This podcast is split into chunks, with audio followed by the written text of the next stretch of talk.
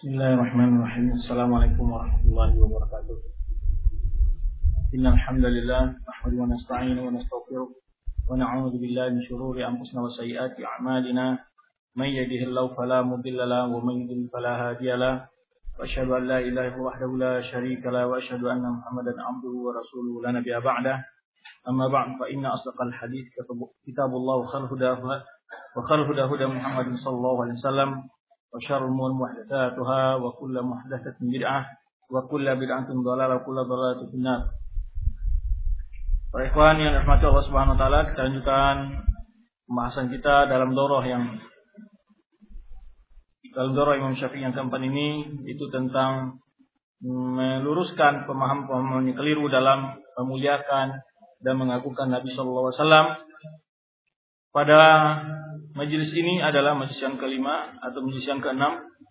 Itu tentang mereka membela, mengagungkan Rasulullah SAW dengan mengatakan atau menganggap bolehnya berdoa kepada Nabi dan beristighosah dengan Nabi Shallallahu Alaihi Wasallam.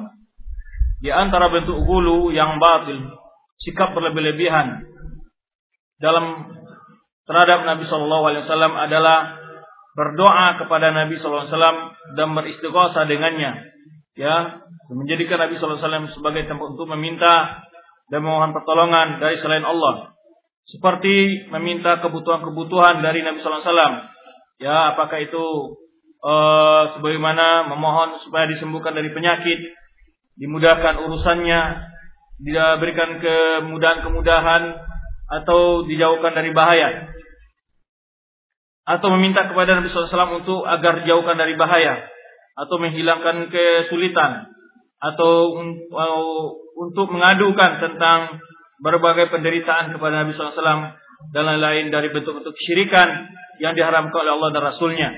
Wa huwa la yaqillu qadahatan an aulaikal ladina yantakisuna min qadrihi wasallam. Pada hakikatnya orang-orang yang meminta kekejian yang dilakukan oleh orang-orang yang meminta dan istighosah dengan Nabi sallallahu alaihi wasallam tidak kurang dari orang-orang yang uh, menghina dan melecehkan Rasulullah sallallahu alaihi wasallam. Karena pada hakikatnya mereka adalah telah mengangkat Rasulullah SAW di atas kedudukan diberikan oleh Allah Subhanahu Wa Taala dan ini adalah penghinaan terhadap Nabi SAW karena Nabi Shallallahu Alaihi Wasallam tidak pernah reda dia diberikan atau di, diangkat kedudukannya lebih tinggi dari kedudukan yang telah diberikan oleh Allah Subhanahu Wa Taala kepada beliau Shallallahu Alaihi Wasallam yaitu di antara bentuk perlebih-lebihan atau hulu terhadap Nabi Shallallahu Alaihi Wasallam adalah meminta kepada Nabi Shallallahu Alaihi Wasallam ya atau memohon pertolongan atau dihindarkan dari mara bahaya atau memohon pertolongan ketika dalam kesulitan atau yang lebih dikenal dengan istighosah beristighosah dengan Nabi Shallallahu Alaihi Wasallam. Tetapi orang-orang Syiah dan orang-orang Fidah atau Syiah Rafidah dan orang Sufi menamakan tindakan mereka itu sebagai tawassul. Mereka menamakan meminta dan beristighosah dengan Nabi SAW mereka akan namakan itu sebagai tawassul. Dan ini adalah salah satu penamaan tawasul yang untuk menipu orang-orang awam, ya, yang sebagai untuk menghindari dari apa namanya agar penamaan kesyirikan dinamakan dengan tawasul untuk menghindari penamaan kesyirikan ya, untuk menghindari uh, atau untuk menipu orang-orang awam maka mereka bungkuslah kesyirikan itu dengan istilah tawasul padahal tawasul telah kita jelaskan bahwa tawasul adalah memohon kepada Allah dengan perataraan perantara. Ini artinya seperti memohon dengan sebab, ya, seperti memohon dengan Nabi Wasallam, memohon dengan amal soleh, memohon dengan nama-nama Allah yang mulia, atau dengan doa orang soleh yang masih hidup.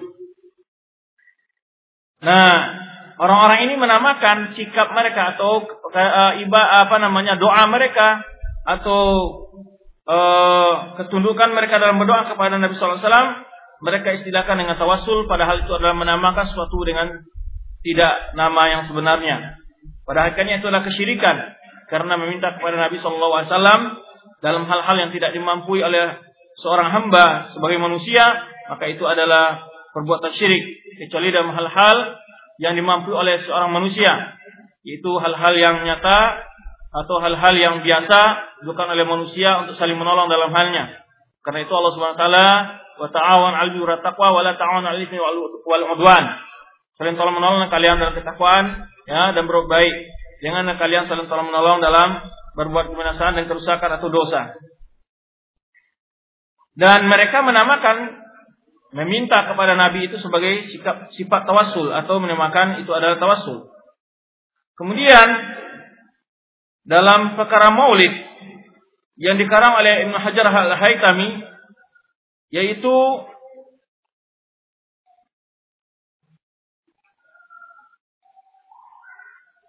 menyebutkan dia berkata dalam suatu kitab yang dikarang oleh dia Ibnu Hajar Haytami ini di antaranya berkata wala ghayata wala ha wala ghayata isti'abi artinya khasais Nabi SAW tidak ada batasan, tidak ada hinggaan.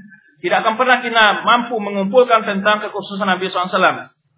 Wasirati Sayyidina wa Maulana dan sejarah sayyid kita dan maula kita. Ha? Wa zukhrana wa malazina. Ya wa malazina sebagai tempat pelindung kita. Wal maljaina tempat memohon kita. Wa mumatina yang menolong kita. Wa mungkidina yang membebaskan kita dari bahaya. Wa mukammilina dan yang menyempurnakan kita. Wa nasihiha dan yang menasihati kita. Ini adalah kata-kata kalimat-kalimat syirik yang ada dalam kitab ini. Dia katakan wa maulana wa sayyidina wa zukhrina. Zukhrina adalah zakhar artinya penyimpan segala rahasia kebaikan kita. Wa malazina, malaz artinya bermana isti'adzah, tempat mengadu, untuk tempat berlindung. Wal maljaina sama iltija. Ya. Sedangkan Rasulullah malja wala manja illa ilaik. Rasulullah mengatakan tiada tempat berlindung dan mohon uh, dari bahaya baik dari musuh kecuali kepada engkau ya Allah. Tapi di sini sebutkan mengatakan menyifatkan Rasul sebagai malad, tempat berlindung, wa maljai, wa tempat bergantung, ya, yang menyempurnakan, yang mem, apa, membantu kita, wa mukammilina yang menyempurnakan kita, ya, wa nasihina dan yang beri nasihat kita. Faidakan Rasulullah huwa malaz wal maja. Ya kalimat syirik sini adalah mengatakan bahwa Rasulullah sebagai tempat apa? Al-malaz. Al-malaz artinya adalah berlindung dari bahaya. Wal malja adalah berharap ya dari uh, kepadanya dalam segala kebutuhannya, meminta dan seterusnya. Wa yaqulu akhar ada lagi yang berkata dari orang sufi mengatakan inna mafatihal qauni kullaha fi yadi Rasulullah sallallahu alaihi wasallam. Sesungguhnya segala kunci-kunci kerajaan dunia uh, makhluk ini itu berada di tangan Rasulullah sallallahu alaihi wasallam wahwa malikul kulli dan dialah memiliki segala segala yang ada. Wa innahu an-naib al-akbar. Dia adalah perwakilan yang sangat agung lil qadir bagi Allah katanya. Ya, wahwa alladhi yamliku kalimat kun dan dia adalah yang memiliki kalimat kun.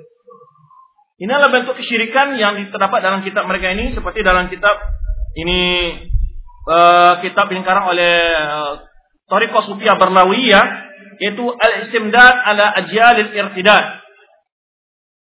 Jadi dia mengatakan semua kunci-kunci kekuasaan alam ini inna mafatihal qauni kullaha di Rasulullah. Segala kunci-kunci makhluk ini kebahagiaannya seluruhnya berada di tangan Rasulullah katanya. Dan dialah memiliki seluruh al-malikul kul, raja segalanya. Wa naib akbar, dia adalah pengganti yang agung ya atau wakil yang agung lil qadir bagi Allah katanya. Wa huwa alladhi yamliku kalimatu kalimat kun. Dia memiliki kalimat kun. Apakah ini tidak syirik lagi? Jadi dia mengatakan kalimat kun. Wa qala aidan dan dia juga mengungkapkan dalam kitab yang sama, Inna Rasulullah SAW huwal mubarri minas saqmi wal alami. Sungguhnya Rasulullah SAW adalah bebas dari rasa sakit dan kelelahan. Wal kashif anil ummah. Dialah yang mengobati umat. Ha? An umat pula khatabin. Dialah yang melepaskan dari umat segala bentuk kesengsaraan. Wahwal muhyi. Dan dialah yang menghidupkan. Wahwal dafi' lil mu'abdilat. Dialah yang mengusir segala bentuk hal-hal yang membahayakan. Ya, Wan nafi' lil khalq, dia memberi manfaat seluruh makhluk. War rafi' lil ratbi, ya dialah meninggikan kedudukan makhluk. Wa wal hafiz, dialah yang menjaga. Wan nasir, dialah menolong. Wa huwa dafi'ul bala, dialah yang menolak segala bencana. Wa huwa alladhi, ini dia barad al-khalil an-nar. Dialah menjadikan api neraka itu dingin terhadap Nabi Ibrahim. Ketika Nabi Ibrahim itu kan katanya siapa kenapa bisa dingin? Dialah menjadikan. Wa huwallazi barda ala alal khalil nar. Dialah menjadikan api itu menjadi dingin terhadap Nabi Ibrahim. Wa huwallazi yahibu wa yu'ti. Dialah yang memberi dan yang memberi wahab juga memberi artinya ya yang memberi dan mem, uh, wa hukmuhu nafid. Hukumnya adalah keputusan yang tidak tidak bisa ditolak. Wa amru jarin fil qaunaini. Segala urusannya adalah berlaku dalam segala makhluk ini, kaunaini. Di di akhirat, dunia dan akhirat. Abqa lillah, apalagi yang menjadi milik Allah. Ini ada semua sifat-sifat Allah yang diberikan kepada Rasulullah SAW. Dia memiliki kalimat kun, dia bebas dari segala penyakit, dialah membebas umat dari segala penderitaan, dialah menghidupkan, dialah menjadikan api menjadi dingin terhadap Nabi Ibrahim, dialah yang beri yang dalam hukumnya tidak bisa ditolak, ya, dan segala keputusan yang berlaku di, di alam ini. Mana tidak? Bukankah ini kalimat kufur lagi? Ya. Dan juga contoh lain, ya, wa amsila ala hadza katsira fi kalamihim. Kalimat-kalimat kufur seperti ini banyak sekali dalam kalimat-kalimat orang sufi. Ya. Di antaranya seperti salah seorang mereka berkata dalam sajak atau syairnya, Ya maladi, ya munjidi, ya manai, ya muadi, ya maksidi, ya rajai. Ini siapa dimaksud oleh dia? Rasulullah SAW katanya, wahai tempat berlindungku, wahai yang membebaskanku, ya yang tempat menawiku, inilah yang melindungi, wahai yang melindungiku, wahai yang menjadi tujuanku, wahai yang menjadi harapanku. Ya, ya Nasir, ya Nasiru, ya Umdati, ya Mujiri. Dia berkata kepada Rasulullah wahai yang penolong, wahai yang menjadi gantunganku, wahai yang mem membelaku, ya, ya Khafiri, ya Uddati, Ya Shifai. Jadi dia tidak menyembuhkanku dan segala macam. Ini semua kesyirikan. Ya. Adrik, adrik, adrik, adrik. Ya Syafi'i. Ini dia bersikuatan dengan suruh. Adrik, adrik. Cepat, cepat bantu aku. Arif, arif. Tolong aku. Ya, ya Syafi'i. Wahai pemberi syafaatku. Ya, ya Syafi'i indah Rabbi. Wahai yang beri syafaatku di sisi Rabbku. Waqif. Wajad birrida, birrada. Kemudian dia katakan lagi, "Anta gauti wa maljai wa ghiyati." Engkaulah tempat mengaduku dan tempat bergantungku dan tempat yang tempat aku menyerahkan segala urusanku. Ya. Wajala akurbati yang akan menjauhkan segala penderitaanku. Wa anta ghinai, akulah satu-satunya harap, engkaulah harapanku. Ini perkataan mereka kepada Rasulullah. Yang tidak pantas diucapkan kecuali hanya kepada Allah Subhanahu wa taala. Ya Rasulullah ini doif. Ini kata-kata mereka, ya Rasulullah ini dhaif. Ini masih dalam uh, ini dalam Syawahidul Haq karangan Nabhani ya. Dinukil dari kitab Syirik uh, Fil Qadimul Hadis karangan Muhammad Zakaria. Di antaranya mengatakan apa katanya? Ya Rasulullah ini dhaif. Ah, fashfini anta muqidul lisyifa, muq muad muq muqidul. Oh ya Rasulullah, aku ini lemah, maka sembuhkanlah aku. Engkau adalah orang yang di dijadikan untuk menyembuhkan penyakit. Sayyidi Abal Batul, nah, ya, Abal Batul, Aritni, wahai ya, Sayyidku, ya, Bapak Batul, itu maksudnya yang tidak memiliki anak, ya, ya, Aritni, yani tolong aku, ini itu kosa kan? Aritni, tolonglah aku. Anta adra bima hawa domiri. Engkau mengetahui apa yang ada dalam hatiku. Ini kalimat-kalimat yang mereka ucapkan. Ya. Nah inilah bentuk-bentuk kalimat yang biasa mereka ucapkan dalam berbagai. Itu tadi ini di antara yang termasuk kasidatul burdah yang biasa dibaca dalam maulid oleh orang-orang. Apa isinya di antaranya ya? Mukadimah yang saya dapat dalamnya banyak sekali kalimat-kalimat syirik. Yaitu kasidah burdah karangan Musairi, apa bunyinya? Ya akramal khalqi, wahai makhluk yang paling mulia, Mali man aluzu bihi. Tiada tempat aku untuk berlindung dengannya. Siwaka selain engkau. Indah hulul hadis al-amimi ketika terjadinya bahaya yang mengancam. Bukan kepada Allah dia bergantung, bukan kepada Allah dia mengadu. Ya. Fanzur ila hadil mu'arad al-azimah di kitab sunnah. Coba lihat ini kekufuran kata-kata yang bertentangan dengan Al-Quran dan Sunnah. Wal muhada lillahi wa rasulih. Yang nyata menentang Allah dan Rasulnya. Wa hadha alladhi yaqulu hadha syair apa yang diucapkan oleh syair ini huwa alladhi fi nufusil ini banyak dipahami oleh kebanyakan orang-orang yang biasa melakukan acara-acara seperti itu, khususan memang di ilmu al ma'rifah. Sebagian antara mereka mengaku memiliki ilmu dan ma'rifah. Wara'au qira'at hadil manzuma dan mereka berpendapat membaca baik-baik syair seperti ini yang semisalnya ya wa ta'zimiha minal qurbat menganggap membaca syair-syair seperti ini di waktu maulid, waktu acara-acara apa saja menganggap ini sebuah apa? Kurbat ya sebagai zikir-zikir yang mendekatkan diri kepada Allah. Sebagai puja-pujaan yang mendekatkan diri kepada Allah. Padahal isinya semua kesyirikan. Ya fa inna lillahi wa inna ilaihi raji'un. Inna maqalat syirkiyah allati tanhu hadzal manhaj sungguhnya kalimat-kalimat syirik atau bait-bait syair yang semisalnya ini sangat banyak sekali wahya min mukhalafati usuril inhitat ini adalah bentuk-bentuk ini, ini bermacam bentuk kekeliruan yang terjadi di zaman kehancuran ini. Ma'ana Al-Quran qad radda hadzal mazaim. Bahkan sesungguhnya Al-Quran telah membantah dan menolak pemahaman-pemahaman seperti ini. Wa nuridu huna ba'dal ayat allati tubayyinu butlana ma yaqtiduha aula. Di sini kita jelaskan ayat-ayat menjelaskan tentang kebatilan yang diyakini oleh mereka tersebut. Laqad bayyana subhanahu wa ta'ala fil Qur'an Karim. Sungguhnya Allah Subhanahu wa taala telah menjelaskan ayatnya dalam Al-Qur'an yang mulia Annahu alladhi yunji min kulli karbin. Bahwa semuanya yang mampu menyelamatkan kita dari seluruh bahaya itu hanya Allah Subhanahu wa taala.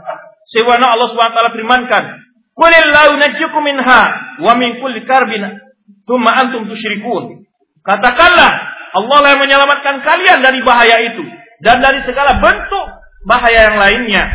Tsumma antum tusyrikun. Kemudian kalian kalian kembali melakukan kesyirikan. Allah yang membebaskan kita dari bahaya.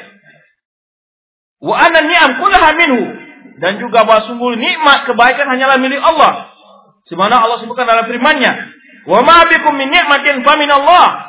Apa pun nikmat yang ada pada kalian semuanya datang dari Allah. Tsumma idza masakumud durru fa ilaihi taj'arun. Apabila kalian timpa oleh bahaya, maka kepadalah kepadanya lah kalian mengadu atau berlindung.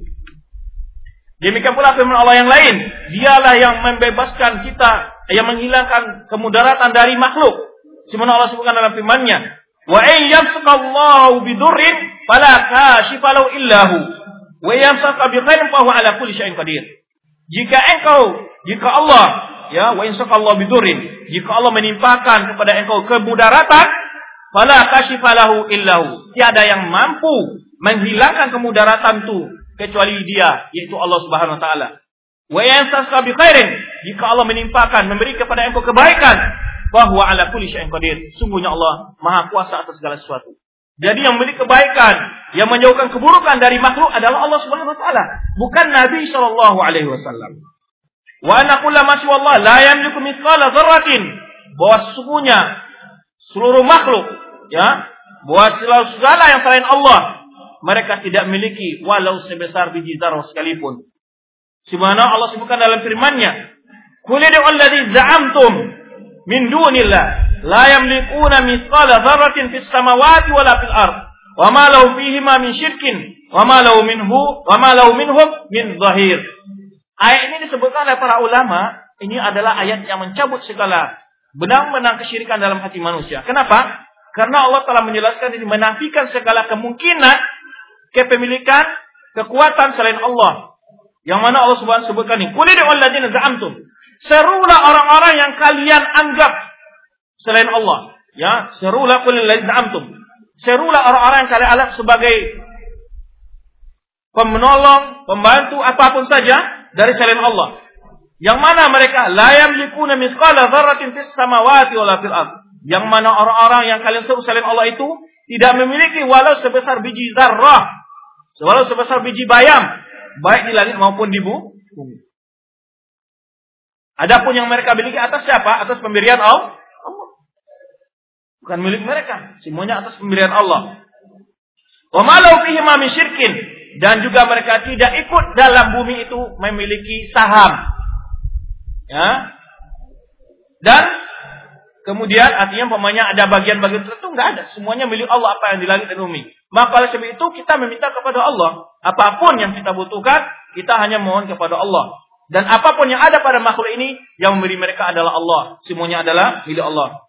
Walau minhum min dan Allah Subhanahu tidak pernah mengambil dari mereka itu pembantu. Yang enggak ada seorang pun makhluk membantu Allah dalam menciptakan langit dan bumi ini. Sehingga dengan ada jasanya itu dia lebih berhak juga atau memiliki suatu uh, kepentingan dalam bumi uh, alam ini atau langit dan bumi. Enggak. Maka Allah sebutkan di sini yang pertama, mereka tidak memiliki sedikit pun apa yang ada di langit, kepemilikan.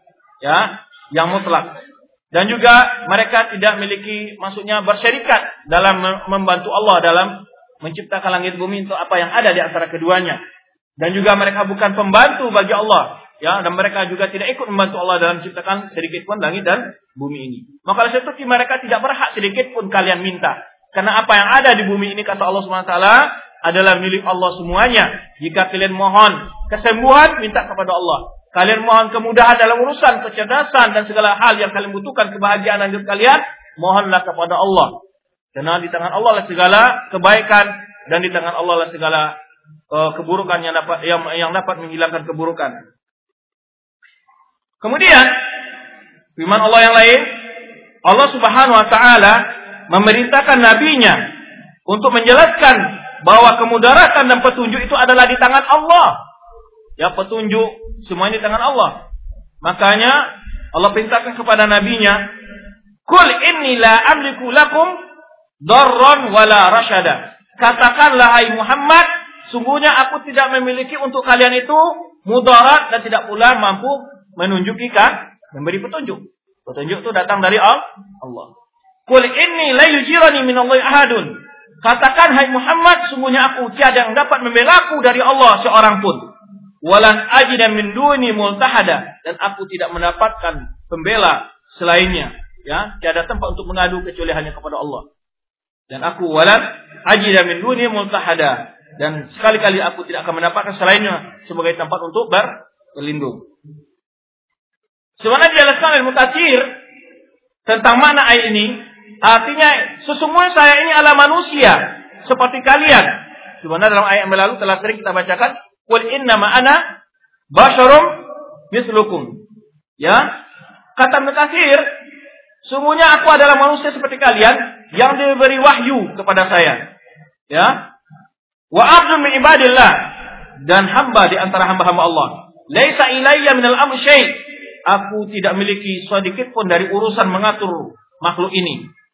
Fi hidayatikum, baik dalam hal memberi petunjuk kepada kalian wala riwayatikum atau memberikan kesesatan bal marji akan tetapi semua itu kembali ya kepada Allah Subhanahu wa taala. Semua itu hanya kembali kepada Allah Subhanahu wa taala. Tsumma akhbar an nafsihi aidan. Kemudian Rasulullah SAW menceritakan tentang dirinya, annahu lujiru min Allah, bahwa semua tiada yang dapat membelanya dari Allah seorang pun. Jadi, lau asaituhu, artinya kalau seandainya aku berbuat durhaka kepada Allah, Fa'innahu la yaqdir ahadun ala inqadi min azabi. Sungguh tiada seorang pun yang dapat menyelamatkan aku dari azabnya. Jadi aku tidak dapat membela penolong, ya, aku tidak sama sekali tidak akan pernah mendapatkan penolong ya dari selain Allah. Maka oleh sebab itu seandainya aku kata Rasulullah berduhaka kepada Allah, tiada seorang pun dari makhluk ini dapat menyelamatkanku dari azabnya. Dengan sangat jelas ayat-ayat ya di atas menjelaskan betapa keji dan hinanya Betapa buruknya orang-orang yang berdoa kepada selain Allah atau berdoa kepada eh, bersama Allah hal-hal yang lainnya dan berharap kepada selain Allah. Waliman Allah fil darra wal karb falamma najahu huwa ma huwa fihi idza bihi yusyriku Allah ghairi ghaira. Ini dan juga betapa orang-orang yang biasa berdoa kepada Allah di waktu sulit dan penderitaan tak kalau Allah menyelamatkannya dari kesulitan itu dia kembali berbuat syirik kepada Allah. Ya. Pakai pabiman yad'u Allah. Bagaimana dengan Allah yang meminta selain Allah dalam segala kondisi, baik dalam keadaan senang maupun dalam keadaan susah. Apakah ini tidak lebih sesat lagi daripada orang-orang yang hanya berbuat syirik ketika waktu senang. Tapi waktu menderita, waktu sulit, sebagaimana Allah kisahkan dalam firman-Nya. Wa idza rakibu fil apabila mereka mengendarai atau menaik bahtera di tengah lautan, ya. Wa idza rakibu fil fulqi Allah mukhlishin Ketika mereka berada di tengah lautan di atas kapal atau bahtera yang mereka kendarai, yang mereka naiki, ketika mereka diancam oleh badai yang kencang atau bahaya di tengah lautan, Allah mukhlisin lahuddin. Ketika itu mereka mengikhlaskan doa mereka hanya kepada Allah saja. Falamma najam ilal barri idahum yusyrikun. Tak kalau Allah menyelamatkan mereka ke daratan, sampai di daratan mereka kembali berbuat syirik. Ini yang syirik itu. Dia berdoa sekali kepada Allah dan juga berdoa pula kepada selain Allah. Jadi ini kesyirikan yang terjadi di masa jahiliyah, yang mana mereka ketika mendapat bahaya, mereka ikhlaskan doanya kepada Allah semata. Tak kala mereka kembali eh, selamat dari bahaya, mereka kembali berbuat syirik kepada Allah. Dan ini saja amanah dari bahaya dengan orang yang setiap saat berbuat syirik. Dapat kebaikan, ya, juga berbuat syirik. Terhindar dari keburukan juga berbuat syirik. Kemudian kama bayana subhanahu wa ta'ala bi anna al-qadir wahdahu al-malik wahdahu al-mujib da'watul mutar. Simana Allah Subhanahu wa taala menjelaskan bahwa dialah yang maha kuasa, dialah yang maha memiliki, ya, dan dialah yang maha mengabulkan doa orang-orang yang dalam kesusahan. Dialah menjauhkan segala keburukan. Wa anna ma yudfi hadhihi sifat ala ghairihi. Barang siapa yang memberikan sifat-sifat ini kepada selain Allah yakunu musyrikan berarti dia telah berbuat syirik wa yakunu qad ittakhadha ilahan min dunillah. Berarti dia telah mengambil sembahan selain Allah. Karena Allah saja yang mampu memperkenakan doa orang yang dalam keadaan kesulitan. Simona Allah sebutkan dalam firman-Nya amma yujibu mutarra idza da'ahu wa yakshifu su wa yaj'alukum khulafa al-ard a ilahun ma'allah qalilum ma tadhakkarun Siapakah yang memperkenankan orang yang dalam keadaan susah, dalam keadaan diancam bencana apabila berdoa? Siapa yang memperkenankannya? Dan yang menjauhkan keburukan. Wa waja'alakum khulafal ard dan menjadikan kalian orang-orang yang menjadi tokoh di muka bumi ini. Apakah ada sembahan bersama Allah? Sangat sedikit kalian yang mampu mengambil pelajaran kata Allah SWT. Ini adalah istifham ingkari. Siapa yang mampu memperkenankan orang dalam keadaan kesulitan? Ya, hanya Allah SWT. Siapa menjauhkan segala keburukan ketika orang berada dalam kondisi uh, penderitaan, sakit dan seterusnya. Siapa menjadikan kalian orang-orang yang mengelola bumi ini dan menjadi pemimpin muka bumi ini? Apakah masih ada Allah yang berhak disembah selain Allah? Ailahu Allah? Qalilan ma tadhakkaru kata Allah. Sangat sedikit kalian yang mampu mengambil pelajaran. Yang ketujuh, bahwa semua Allah SWT, dialah yang menciptakan, dialah yang membentuk makhluk ini dengan tangannya, dan samawati dengan kekuasaannya segala makhluk yang ada di langit maupun di bumi. Wasungguhnya urusan berada di tangan Allah Subhanahu wa taala. Subhanahu Allah sebutkan dalam firman-Nya, "Qul innal amra kullahu lillah." Katakan wahai Muhammad, innal amra kullahu lillah. Segala keputusan, segala urusan hanyalah milik Allah.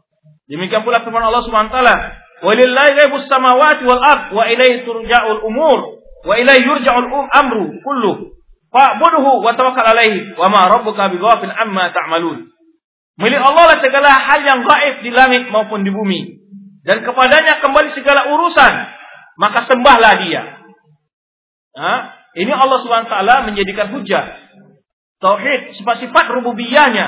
Atas sifat uluhiyahnya. Jika Allah lah yang maha tahu segala apa yang ada di langit dan bumi. Dan kepada Allah kembali segala urusan.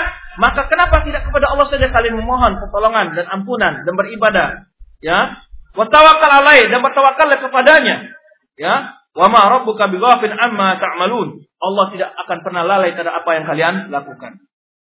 Demikian pula Nabi Shallallahu alaihi wasallam menjelaskan kepada umatnya bahwa annahu la yusari la ahadan bahwa sungguhnya Rasulullah SAW tidak mampu menolong seorang pun ayyaghitha ya orang-orang beristighosah dengannya Wa inal mughithu likulli mustaghis bihi wallah. Sungguh yang mampu memberi pertolongan dalam keadaan bahaya itu bagi setiap orang yang mohon pertolongan hanyalah Allah Subhanahu wa taala semata. Sebagaimana diriwayatkan dari Ubadah bin Samit radhiyallahu anhu, anu qala Ubadah bin Samit berkata, "Kana fi zaman Nabi sallallahu munafiqun mu'minin." Pada zaman Nabi Shallallahu Alaihi Wasallam ada orang munafik yang senantiasa menyakiti orang-orang beriman. Faqala ba'dhum li ba'din. Lalu di antara mereka ada yang berkata kepada temannya, "Kumu bina nastaghiithu min hadzal munafiq." Kumu bina nastaghiithu bi Rasulillah min hadzal munafiq. Lalu mereka berkata, "Mari kita mendatangi Rasulullah untuk memohon pertolongan." Ya, nastaghith, beristighosa dengan Rasulullah dari munafik ini.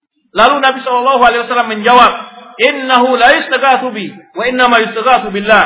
Sungguhnya tiada ya, tidaklah berhak untuk beristighosa denganku, beristighosalah dengan Allah. Innahu la yastaghatsu bi. Sungguhnya tidaklah beristighosa denganku, wa inna ma yastaghatsu billah. Sungguhnya beristighosa itu dengan Allah, Allah Subhanahu wa taala. Qala ahli ilmi Para ulama menyebutkan wa muradu sahabu istighatha bi sallallahu Murad maksud dari sahabat di sini adalah beristighosah dengan Nabi SAW dalam hal yang dia mampu terhadapnya, yaitu dengan melarang orang munafik dari menyakiti orang-orang beriman, seperti memukulnya atau melarangnya, menghadiknya. Bukanlah istighosah dalam hal yang tidak dimampui oleh Rasulullah SAW. Jadi maksudnya sahabat di sini adalah memohon agar Rasulullah SAW memberikan hukum kepada orang munafik. Padahal hal itu bisa dilakukan oleh Rasulullah SAW. Tapi ketika Rasulullah SAW ingin mengajar kalimat yang uh, atau pemahaman yang benar agar jangan terlintas dalam ingatan orang bahwa boleh beristighosah dengan beliau dalam hal-hal yang gaib sekalipun maka Rasulullah SAW mengingkari hal itu. Innahu la yustaghatsu bi wa inna ma yustaghatsu billah. Sungguhnya tidaklah berhak untuk beristighosah denganku tapi beristighosahlah dengan Allah. Istighosah sudah disebutkan memohon pertolongan perlindungan itu ada tiga hal.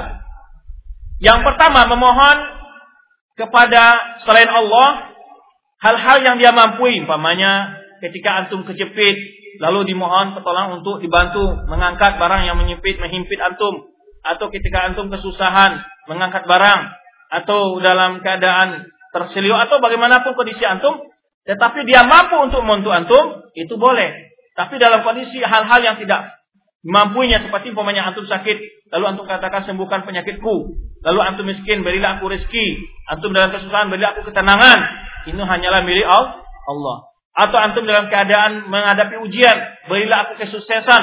Hendaklah aku lulus dalam ujian ini ini hanya diminta kepada Allah adapun selain manusia nggak mau memiliki hal itu jadi ada istighfar artinya memohon pertolongan kepada makhluk yang dibolehkan yaitu sebatas yang zahir yang jelas oleh mata kepala kita yang mampu oleh makhluk itu sendiri. Adapun hal yang tidak mampu itu tidak boleh.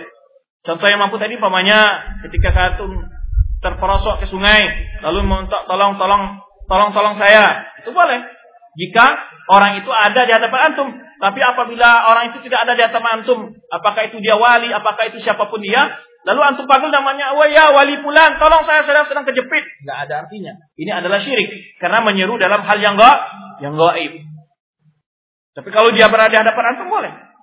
Dan hal itu dimampui. Jadi walaupun itu mampu tapi dia tidak ada berhadapan antum alam tum syeru dia. Ini tidak boleh. Ini adalah syirik. Karena dia tidak mendengar seruan antum. Kalau antum menyeru dan meyakin dia mendapat mendengar seruan antum, berarti antum telah menyerupakan Allah dengan menyerupakan orang yang untuk mohon pertolongan dengan Allah. Karena tidak uh, dia ada bisa mengetahui hal yang gaib kecuali Allah. Kemudian ataupun memohon kepada orang yang hadir di hadapan antum tapi di luar kemampuannya seperti memohon dipanjangkan umur, disembuhkan penyakit, dicarikan jodoh, ya, atau supaya dagangannya laris, supaya sukses dalam tugasnya dan seterusnya, ini hanya dimiliki oleh Allah dan tidak berhak diminta kepada makhluk sedikit pun. Tapi kalau antum kehausan, kelihatan orang, ya, minta saya air, itu boleh. Ya, antum kelaparan, minta saya makanan, itu boleh. Ya, jadi dalam hal yang dia mampu. Kemudian secara zahir bahwa murad Rasulullah SAW di sini adalah menuntun mereka untuk beradab bersama Allah Subhanahu Wa Taala dalam lapat-lapat yang mereka ucapkan. Karena beristighosa dengan Sallallahu Alaihi Wasallam dari orang munafik adalah dari perkara-perkara yang mungkin bisa dilakukan oleh Rasulullah SAW dengan melarang atau menghardi orang tersebut. Maka maksud Rasulullah SAW memberikan panduan kepada kepada sahabat agar mengucapkan kalimat-kalimat yang tidak mengurangi nilai-nilai tauhid mereka, yaitu ucapan yang baik. Untuk menjaga yaitu nilai-nilai tauhid dalam diri mereka dan untuk mengagungkan Allah. Itu karenanya Rasulullah tidak mau mengatakan innama ini innahu la yustaghatsu bi wa innama yustaghatsu billah. Sesungguhnya tidaklah pantas beristighosa denganku, beristighosalah dan sesungguhnya tempat beristighosa itu adalah Allah. Padahal Rasulullah SAW hadir di hadapan mereka dan orang munafik itu bisa saja di, di, dihukum oleh Rasulullah atau diusir oleh Rasulullah atau dimarahi oleh Rasulullah bisa saja. Tapi kenapa Rasulullah SAW tidak mau menyatakan itu sebagai istighosa? Dan Rasulullah mengatakan sungguhnya tidaklah layak beristighosa denganku. Beristighosa sungguhnya yang diminta istighosa itu hanyalah Allah supaya tidak tertanam dalam diri mereka atau salah-salah paham atau kalimat-kalimat yang mengurai nilai-nilai tauhid. Jika demikian ungkapan Rasulullah SAW terhadap hal yang dia mampu, bagaimana kira-kira terhadap hal yang dia tidak mampu? Ya, pakai bapak bigaista sabihi bigari. Bagaimana pula meminta kepada saya Rasulullah SAW untuk menolong? Padahal dia telah mati. Semasa hidup saja Rasulullah SAW mengatakan, Innahu la yusagathu bi inna billah. Sungguhnya tidaklah layak beristighosa denganku. Beristighosalah dengan Allah. Ini masa hidup, apalagi mati. Ini Rasulullah SAW saja tidak tidak mau dikatakan sebagai tempat beristighosa. Apalagi orang-orang selain Rasulullah SAW itu tidak pantas lagi untuk dimintai istighosanya. Karena Rasulullah SAW saya mengatakan. Menafikan hal itu dari dirinya. Yaitu apalagi meminta kepada selain Rasulullah SAW beristighosa kepada mereka dari urusan-urusan yang penting, ya, yang tidak mampu melakukannya kecuali Allah Subhanahu Wa Taala. Kama wajar ala asna kathir minan usyara'i wa ghairihim. Di mana banyak terjadi dalam ungkapan-ungkapan kata perkataan orang syair dan lain mereka. Dari sini jelas bagi kita secara gamblang bahwa istighosah dengan selain Allah adalah syirik. Beristighosah dengan selain Allah adalah syirik. Ya, bahwa akbar anwa syirik. Karena bahkan itu adalah syirik yang paling besar. Di anna doa murkhul ibadah. Karena doa adalah ibadah. Di mana dalam hadis Tirmizi disebutkan doa wal ibadah dalam riwayat Hasan Lighairihi doa wal mukhul ibadah. Doa itu adalah otak ibadah dalam riwayat doa adalah ibadah. Oleh sebab itu ibadah hanya boleh diberikan kepada Allah. Dan ibadah itu adalah kekhususan mutlak bagi Allah Subhanahu wa taala yaitu berdoa umpamanya maka wajib diberikan kepada Allah Subhanahu wa taala semata. Bid'ah seperti ini ya banyak dilakukan oleh orang-orang yang syiah dan orang-orang sufi, ya, karena betapa banyak mereka menulis buku-buku, ya, dan risalah-risalah yang mereka yang mereka menebarkan di melaluinya berbagai syubhat-syubhat yang menyesatkan. Lakin jahatul haqiqah ini wa annahum yuriduna an yudhiru amama an-nas bi madhhar mutamassik bi syar'i. Tapi pada hakikatnya mereka itu ingin menampakkan kepada manusia bahwa mereka juga memiliki dalil-dalil menurut mereka. Idza narahum yahrisuna ala jalbil adillah wa sawqiha ala uh, hatta yatasana lahum itsbatu masyru'iyati kulli alwan syirik kal istighati wa tadarru wa talab al hajat wa ghairi dalik. Itu supaya mereka melanggengkan. Oleh situ sehingga mereka sangat bersungguh-sungguh mencari hujah-hujah yang mereka cari ya yang pada akhirnya adalah mereka uh, salah dalam memahami yang hujah-hujah tersebut jika sahih atau hadis-hadis yang lemah supaya mereka ya yastasana lahum agar hal itu dapat mereka lakukan ya di, uh, melakukan berbagai macam bentuk kesyirikan di tengah-tengah umat manusia dan membungkus dan menamakan kesyirikan itu dengan istilah yaitu tawasul yang pada akhirnya adalah perbuatan syirik. Baik, kita masuk pembahasan berikutnya adalah pemahaman yang keliru di, di yang dilakukan oleh orang-orang al-jufa orang yang melecehkan Rasulullah SAW. Yaitu pada hakikatnya mereka itu melecehkan Rasulullah SAW atau menghina Rasulullah SAW. Orang yang tidak memuliakan Rasulullah SAW. Bermacam bentuk pemahaman yang melecehkan Rasulullah SAW adalah yang pertama kita bahas tentang dalil-dalil haramnya berbuat jafa, haramnya berbuat melecehkan atau menghina Rasulullah SAW atau menganggap enteng Rasulullah SAW, tidak memuliakan beliau dan banyak sekali dalil-dalil yang mengharam, mengharamkan tindakan tersebut.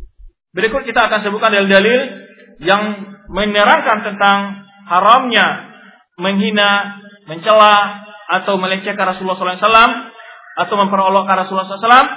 Ya, Waqad kasrat jafa fi zamanina hadza bi kasratil marikin al muhanmizin wal munhamizina minal kutab wal, wal udaba. Sungguh telah banyak sekali tersebar di zaman kita sekarang yaitu pelecehan dan apa namanya penghinaan, ya pembangkangan terhadap Nabi Shallallahu Alaihi Wasallam yang dilakukan oleh orang-orang yang keluar dari lingkaran Islam atau orang-orang yang apa namanya memiliki pemikiran picik, ya baik dari para penulis-penulis demikian pula para penyair-penyair yang mereka mengotori lembaran-lembaran dengan berolok-olok dengan Nabi Shallallahu Alaihi Wasallam atau dengan ajaran dibawa oleh Nabi Shallallahu Alaihi Wasallam atau dengan berbagai macam tuntunan hukum-hukum Islam. Kadang-kadang mereka justru mencelah sifat-sifat kenabian Rasulullah SAW. Kama azufa minal muslimin amu ta'ati sirati. Demikian pula salah satu bentuk pelecehan adalah betapa banyaknya dari kalangan kaum muslimin yang enggan untuk membaca dan mempelajari sejarah kehidupan Nabi Wasallam dan mempelajari sunnah beliau dan banyak bersalawat kepada beliau Sallallahu Alaihi Wasallam mimma ada ila jafa hal ini telah menimbulkan yaitu pengur apa namanya pelecehan yang jelas dalam kehidupan kita terhadap Nabi Wasallam atau telah menghilangkan hak-hak Rasulullah SAW yang wajib kita tunaikan dan hilangnya sifat penghormatan dan memuliakan kepada Nabi SAW ini adalah salah satu contoh dari hal-hal yang yang terjadi di zaman kita dalam hal mencintai Rasulullah SAW. Dan bahkan dalam perkara iman dengan nubuah Nabi SAW. Jadi di zaman kita ini betapa banyaknya orang-orang yang uh, meng, meng, apa, merendahkan martabat Nabi SAW, menghina, memperolok-olok dan seterusnya. Seperti memperolok Rasulullah SAW yang uh, pada tahun yang lalu sering dilakukan dengan bikin karikatur-karikatur ya yang menghina Rasulullah SAW, demikian pula menghina ajaran agama yang beliau bawa seperti hukum cambuk, rajam, poligami dan seterusnya. Kemudian mereka menghina bahwa hal itu adalah sebagai ajaran kebudayaan Arab dan seterusnya. Ini adalah bentuk-bentuk penghinaan, pelecehan dan apa namanya uh, merendahkan Rasulullah Shallallahu Alaihi Wasallam. Di antara wa amsila ala dzalika masmu'a min al-udawa wal idaat. Bahkan pelecehan-pelecehan itu ya disebar oleh tersebar di radio-radio, di televisi-televisi atau di koran-koran, majalah-majalah atau yakni media-media informasi lainnya di sepanjang waktu dan di berbagai tempat. Kemudian pada berikut ini kesebutkan sebagian salah satu bukti atau contoh atau gambaran pelecehan terhadap Rasulullah SAW di antaranya adalah menjauhi sunnah Rasulullah SAW zahir dan batinan. Al-bu'du an sunnah zahir dan batinan. Ini itu menjauhi bagaimana menjauhi sunnah? Pertama tidak mempelajarinya, kedua tidak mengamalkannya, ketiga tidak mendakwahkannya atau tidak membelanya atau melecehkan orang-orang yang menegakkan sunnah Rasulullah SAW. Fatar sunnah Nabi SAW, dorbu minal japa, meninggalkan sunnah-sunnah Rasulullah SAW adalah salah satu bentuk pelecehan atau merendahkan Rasulullah SAW. Apalagi melebihkan pendapat dan pandangan orang-orang kafir di atas hukum-hukum Islam. Ini adalah benar-benar penghinaan terhadap Nabi Shallallahu Alaihi Wasallam dan penghinaan terhadap Islam itu sendiri. Kemudian, wa mujawatu mahabbatihi alaihissalam dan tidak mencintai Rasulullah SAW. Ini oleh sebab itu adalah ini Pengakuan mencintai Rasulullah SAW tidak hanya bisa diucapkan dengan lisan saja. Ya, id kathir min ahwalina zahir batin fiha mukhalaf Rasulullah SAW. Karena secara zahir kita lihat dari keadaan kita baik zahir maupun batin banyak melanggar perintah-perintah Rasulullah SAW. Lalu dia mengatakan aku cinta Rasulullah. Tapi lisanul hal keadaan dirinya justru tidak mencintai Rasulullah. Dia mengatakan kami cinta Rasulullah tapi tidak melaksanakan salat. Aku cinta Rasulullah tapi tidak mau mengikuti ajaran-ajaran yang beliau bawa. Jika perempuan tidak mau menutup auratnya, bagaimana cinta seperti ini? Cinta yang apa bagian seperti ini?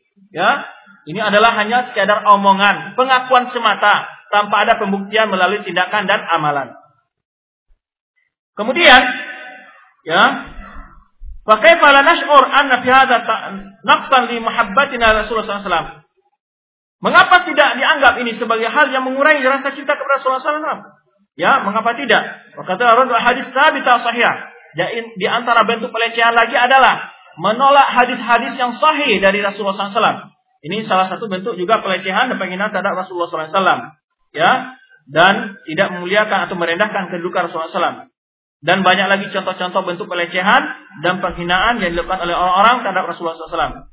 Di antaranya adalah wa min azamil hajar wal jafa di mahal ada ibtida. Di antara bentuk yang lebih besar lagi dari pelecehan dan penghinaan terhadap Rasulullah SAW adalah melakukan bid'ah bid'ah dalam agama. Fakul mubtadi yaltamisu bi bid'atin yukhalifu biha sunnat Rasulullah sunnat Nabi sallallahu alaihi wasallam.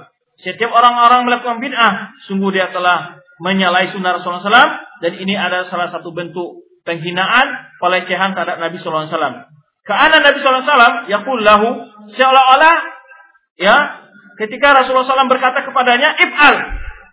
Ya, lakukanlah kata Rasulullah SAW, lakukan ini wa. Justru dia melakukan lawan dari perintah Rasulullah sallallahu alaihi wasallam. Jadi orang-orang pelaku bid'ah itu seakan-akan dia dipinta oleh Rasulullah SAW, tapi dia melakukan lawan dari perintah Rasulullah. Kemudian, wakada wa ada mu'arifati qadus sahabat. Demikian pula termasuk bentuk pelecehan kepada Rasulullah SAW adalah tidak mengenal kedudukan dan kemuliaan sahabat. Ya, ini salah satu bentuk juga yaitu bentuk pelecehan terhadap Nabi SAW yaitu menghina para sahabat Rasulullah SAW. Bagaimana orang mungkin mengaku mencintai Rasulullah SAW kemudian dia mencela dan mencaci sahabat Rasulullah SAW? Bagaimana mungkin seseorang mengaku mencintai Rasulullah SAW atau wahwa yazun aw yatahim sedangkan dia menuduh dan mencela istri-istri Rasulullah SAW? Ya, seperti orang-orang Syiah Rafidah, mereka ngaku mencinta Alul Bait mencintai Rasulullah, tapi justru sebaliknya mereka menghina Alul Bait dan juga menghina Rasulullah, menghina para sahabat Rasulullah SAW. Bagaimana mungkin orang mengaku mencintai Rasulullah, sementara dia menghina para sahabat Rasulullah, sementara dia menghina istri-istri Rasulullah. Bentuk-bentuk ini adalah uh, bagian dari bentuk-bentuk penghinaan dan pelecehan terhadap Rasulullah SAW. Bahkan itu adalah min asyadi wa abda'i ma yang muslim. Bahkan ini adalah salah satu bentuk pelecehan yang sangat besar, satu pelecehan yang sangat keras ya yang dilakukan oleh seorang muslim ya fi bu'dihi andinillah dan hal ini adalah akan menjauhkannya dari agama Allah. Wa an muqtada hadis Rasulullah SAW ataupun sesuai dengan tuntunan Rasulullah SAW ini adalah hal-hal yang sangat jauh dari tuntunan Rasulullah SAW yaitu seperti orang mengaku dia mencintai Rasulullah namun dia mencaci maki sahabat Rasulullah dia mengaku mencintai Rasulullah, namun dia mencaci maki istri-istri Rasulullah. Ya, nanti akan kita sebutkan ya poin-poin ini pada pembahasan berikutnya. Wa asyadu jafa wa tafritan fi hukum sallallahu. Adapun bentuk pelecehan yang lebih yang lebih apa namanya parah lagi adalah yaitu menisbahkan kepada Rasulullah SAW sesuatu yang tidak pantas dengan kedudukannya sebagai nabi. Seperti menuduh Rasulullah SAW atau menyaksikan atau mencela atau me, me, apa namanya mensaksikan kebu, kejujuran Rasulullah SAW atau kemanaan keadilan Rasulullah SAW. Ya, menuduh bahwa Rasulullah tidak jujur atau Rasulullah tidak adil atau Rasulullah SAW ya tidak amanah. Ini juga bentuk ta'an, salah satu bentuk celaan dan cacian terhadap Rasulullah SAW. Wadhalika qasani zil khuzaisirah. Di yang dilakukan oleh Dzulkhuwaisirah yang menuduh Rasulullah SAW tidak adil. Ya, ketika Rasulullah SAW membagi harta rampasan perang. Cuma diriwayatkan oleh Al-Bukhari dengan sanadnya dari dari Abi Sa'id Al-Khudri, bainama nahnu inda Rasulullah SAW huwa yuqasimul ismahu ya. Yang mana Rasulullah SAW ketika kami berada di sisi Rasulullah SAW ketika beliau membagi harta rampasan perang atau Dzulkhuwaisirah, ada orang yang datang namanya Dzulkhuwaisirah. Wa huwa rajulun min Bani Tamim yang dia adalah uh, seorang laki-laki dari keluarga Bani Tamim atau suku Bani Tamim. Lalu dia kata kepada Rasulullah SAW, Wailak, ini ya Rasulullah, i'dil. Dia katakan, ya Rasulullah, i'dil. Dia kata Rasulullah, Wahai Rasulullah, adillah engkau. Faqala Rasulullah, Wailak, neraka wailah bagi engkau. Wa may ya'dil idza lam a'dil. Siapa lagi yang bisa berbuat adil seandainya aku tidak berbuat ah, adil? Siapa yang lebih adil daripada Rasulullah? Tidak ada orang yang lebih adil dari Rasulullah SAW. Tapi dia menyaksikan keadilan Rasulullah. Dan akan menuduh Rasulullah SAW sebagai orang yang tidak adil. Qad khifta wa qasirta. Semua engkau telah binasa dan telah rugi. Ilam akul adil. Jika aku tidak berbuat adil. Faqala Umar. Lalu Umar mengatakan, Ya Rasulullah idzan li. Ya, beri izinlah kepadaku. untuk aku penggal lehernya. Faqala da'ahu. Maka Rasulullah mengatakan, biarkan dia. Fa'innahu ashaban. Karena dia mempunyai teman-teman. Yahkiru ahadukum salatahu ma'a salatin. Yang mana kalian akan menganggap kurang. Menganggap enteng. Ya, salat-salat kalian bersama salat mereka. Puasa kalian bersama puasa mereka. Wa yaqra'una Qur'an la yujawizu taraqiyahum. Mereka membaca Al-Quran tapi tidak melewati kerongkong mereka. Yamrukuna minadini kama yamruku sahmu minar ramiyah. Mereka keluar dari agama ini sebagaimana keluarnya anak panah dari busurnya. Hadis yang panjang ini menyebutkan pertama adalah salah satu bentuk pelecehan kepada Nabi yaitu menuduh syariatnya tidak adil kepada perempuan atau hukum kisah itu adalah hukum rimba, potong tangan adalah hukum-hukum yang kejam, menuduh dan menganggap hukum-hukum buatan manusia lebih adil dari hukum Rasulullah SAW.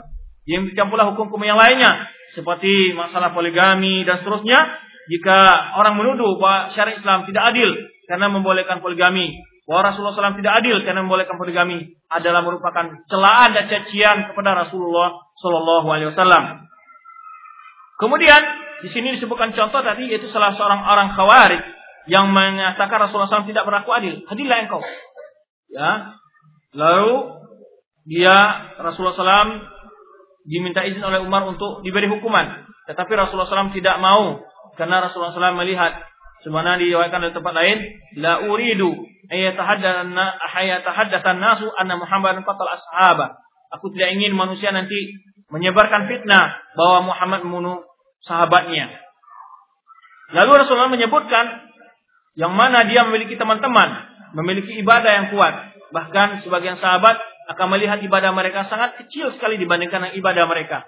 Tapi ketika ibadah ini tidak dilandasi oleh keyakinan yang benar, pertama adalah keyakinan tentang kejujuran, kebenaran risalah, serta kebenaran Rasulullah SAW, hal itu tidak menjadi arti apa-apa pada dia dan amalannya tidak, tidak, tidak diterima oleh Allah Subhanahu wa taala ketika dia telah mentaan, telah mencela Rasulullah SAW dalam keadilannya, maka di sini disebutkan Rasulullah SAW yang merukuna minad dini kama yamruku sahmu minar Mereka keluar dari agama ini sebagaimana keluarnya anak panah dari busurnya.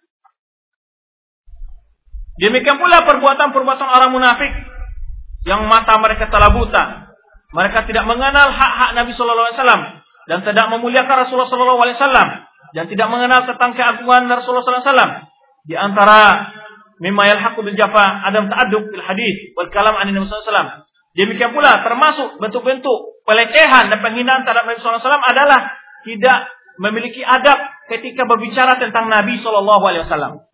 Kemarin sudah kita contohkan seperti mengatakan menyebut nama Muhammad Muhammad saja tanpa mengucapkan Alaihi Wasallam atau seolah-olah datang Muhammad pergi Muhammad ketika itu Muhammad ya. Kadang-kadang sebagian dai kita dengar dalam ceramah begitu ya ketika itu Muhammad bercita-cita dengan sahabatnya seolah Muhammad itu adalah temannya ya, ya atau temannya yang se, apa namanya sebaya dengan dia. Tanpa mengucapkan salawat, ya bahkan kita sudah sebutkan adab yang paling mulia bersama Rasulullah adalah menyebut nama beliau dengan nama risalah, itu Rasulullah atau dengan nubuah, Nabiullah. Maka itu para sahabat qala Rasulullah, ya. Qala Rasulullah, qala Nabiullah, qala Nabi sallallahu alaihi wasallam, qala Rasul sallallahu alaihi wasallam. Ya, oleh sebab itu di antara adab adalah ketika menyebutkan tentang kita mengisahkan tentang kisah Rasulullah SAW, harus penuh dengan adab, dengan bahasa yang mulia. Ya. Wa kalam an Nabi sallallahu alaihi wasallam syu'ara. Sebenarnya ungkapan-ungkapan sebagian orang tukang syair dan para penulis-penulis ya dalam ya fi tashbihi ba'dil ula wal hukam aw wasfahum bi Rasul sallallahu alaihi wasallam. Seperti menyamakan sebagian pemimpin-pemimpin dunia seperti sama sifatnya dengan Rasulullah sallallahu alaihi wasallam. Ya, ini termasuk apa? adalah salah satu pelecehan kepada Rasulullah sallallahu alaihi wasallam. Ya. Kaqauli Mu'arri masalan. Sebagaimana ungkapan Mu'arri salah seorang ini uh, tukang syair ini, Yahya Abu Ala Ahmad bin Abdullah bin Sulaiman At-Tanuhi Al-Muhakkab bin Mu'arri min alam syu'ara. Dia adalah tokoh-tokoh penyair. Ya, tetapi dia itu adalah rusak dalam keyakinannya. Mutasyakkan yaminul azur falsafi. Dia orang yang ragu-ragu dalam memeluk Islam. Ya, yang terbolak-balik pemahamannya antara filsafat ya dan dia memiliki pemahaman yang rusak dalam keyakinannya. Apa katanya? Laulan kita al-wahyi ba'da Muhammadin laqulna Muhammadun an abihi badilun. Dia mengatakan kalau bukanlah karena terputusnya wahyu setelah Muhammad, semua kita akan katakan Muhammad an abihi badilu. Ya, adalah Muhammad an ganti dari bapaknya lagi. Wa misluhu fil fadli ila annahu. Ini maksudnya uh, dia seperti sama dalam keutamanya illa annahu lam ya'ti bi risalah Jibril. Ketika dia memuji seseorang uh, apa namanya khalifah atau seorang amir Abu Mu'ari ini uh, Abu Mu'ari ini mengatakan dia katakan ini kalau bukan sedikit kalau bedanya ini saja katanya dengan Muhammad Sallallahu Alaihi Wasallam. Apa bedanya? Muhammad menerima wahyu tapi Muhammad ini karena sudah terputus wahyu saja. Kalau seandainya wahyu belum terputus semua dia juga nabi. Ini ungkapannya Ya, kalau bukan karena telah terputusnya wahyu, sungguhnya aku akan katakan Muhammad itu adalah ganti dari Muhammad yang lain. Ya. Kemudian karena sama dalam keutamaan, illa annahu lam ya'ti risalah Jibril. Ya, illa annahu illa annahu lam ya'ti bi Jibril. Bi Jibrilu. Ya, hanya bedanya karena dia tidak menjadi nabi saja, tapi kalau akhlaknya mulia seperti Muhammad. Ya, beda sedikit saja, hanya tidak mendapat wahyu dari salah. Ini ketika dia memuji salah seorang, dia samakan dengan sifat Rasulullah SAW. Qadiyah telah menukil syair-syair seperti ini, ya, dari orang-orang munafik dan orang-orang yang melecehkan, suka melecehkan Rasulullah SAW. Dalam Al-Quran banyak sekali ayat-ayat yang melarang untuk berbuat jafa, untuk berbuat apa namanya, sonono atau untuk melakukan tindakan yang tidak memuliakan terhadap Nabi SAW banyak sekali ayat-ayat melarang kita untuk berbuat uh, melarang orang untuk berbuat jafak kepada Nabi SAW atau tidak memuliakan kedudukannya. Seperti firman Allah Subhanahu Wa Taala, la tajau doa Rasul bainakum ka du'a ba'dikum. Jangan kalian jadikan panggilan Rasul ya bainakum ya antara kalian itu sebagaimana panggilan sebagian kalian memanggil bagian yang lainnya. Ini sudah kita sebutkan makna ayat ini pada pembahasan yang lalu. Seperti ketika memanggil, dipanggil saya Muhammad, Muhammad sini. Sebenarnya orang-orang kebiasaan, orang-orang Badawi. Ya, Nah ini atau menjadikan panggilan Rasulullah maksudnya ketika Rasulullah SAW memanggil dia tidak cepat memperkenalkan tidak cepat menjawab. Nah ini termasuk dalam ayat ini dua pengertian ayat tersebut. Fabihadil ayat dalam ayat mulia ini terdapat larangan dari Allah Subhanahu Wa Taala bahwa mereka memanggil Rasulullah SAW bil ghilza wal jafa itu dengan kasar atau dengan tidak beradab atau tidak memuliakan dilarang oleh Rasulullah. Wa amara lahum ayyadu'uhu bilaini wa tawadu'in dan Allah menyuruh mereka untuk memanggil Nabi Muhammad SAW dengan bahasa yang lembut, dengan bahasa yang sopan dan bertawadu. Kemudian diriwayatkan oleh Tabari dengan sanadnya dari Mujahid dalam menafsirkan ayat ini yaitu kata Mujahid, maksud ayat tersebut adalah Allah menyuruh mereka untuk memanggilnya ya Rasulullah. Jadi dilarang menyebut namanya lah langsung. Ya Rasulullah. Fi lainin wa tawadu'in. Itu dengan penuh lemah lembut dan dengan penuh ke tawadu dan sopan. Wala yaqulu, jangan mereka mengucapkan ya Muhammad fi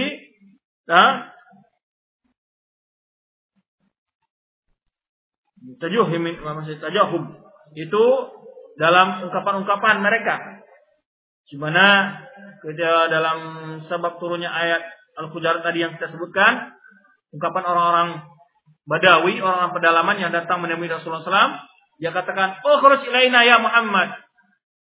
Ya. Ya Muhammad, idil fa innaka lam ta'dil. Kan? Sebenarnya ungkapan mereka. Nah, ini menjadikan panggilan-panggilan sama Ya tidak ada panggilan memuliakan. Nah ini dilarang oleh Allah Subhanahu Wa Taala. Tapi gunakanlah panggilan yang menghormati dan menghargai Rasulullah SAW.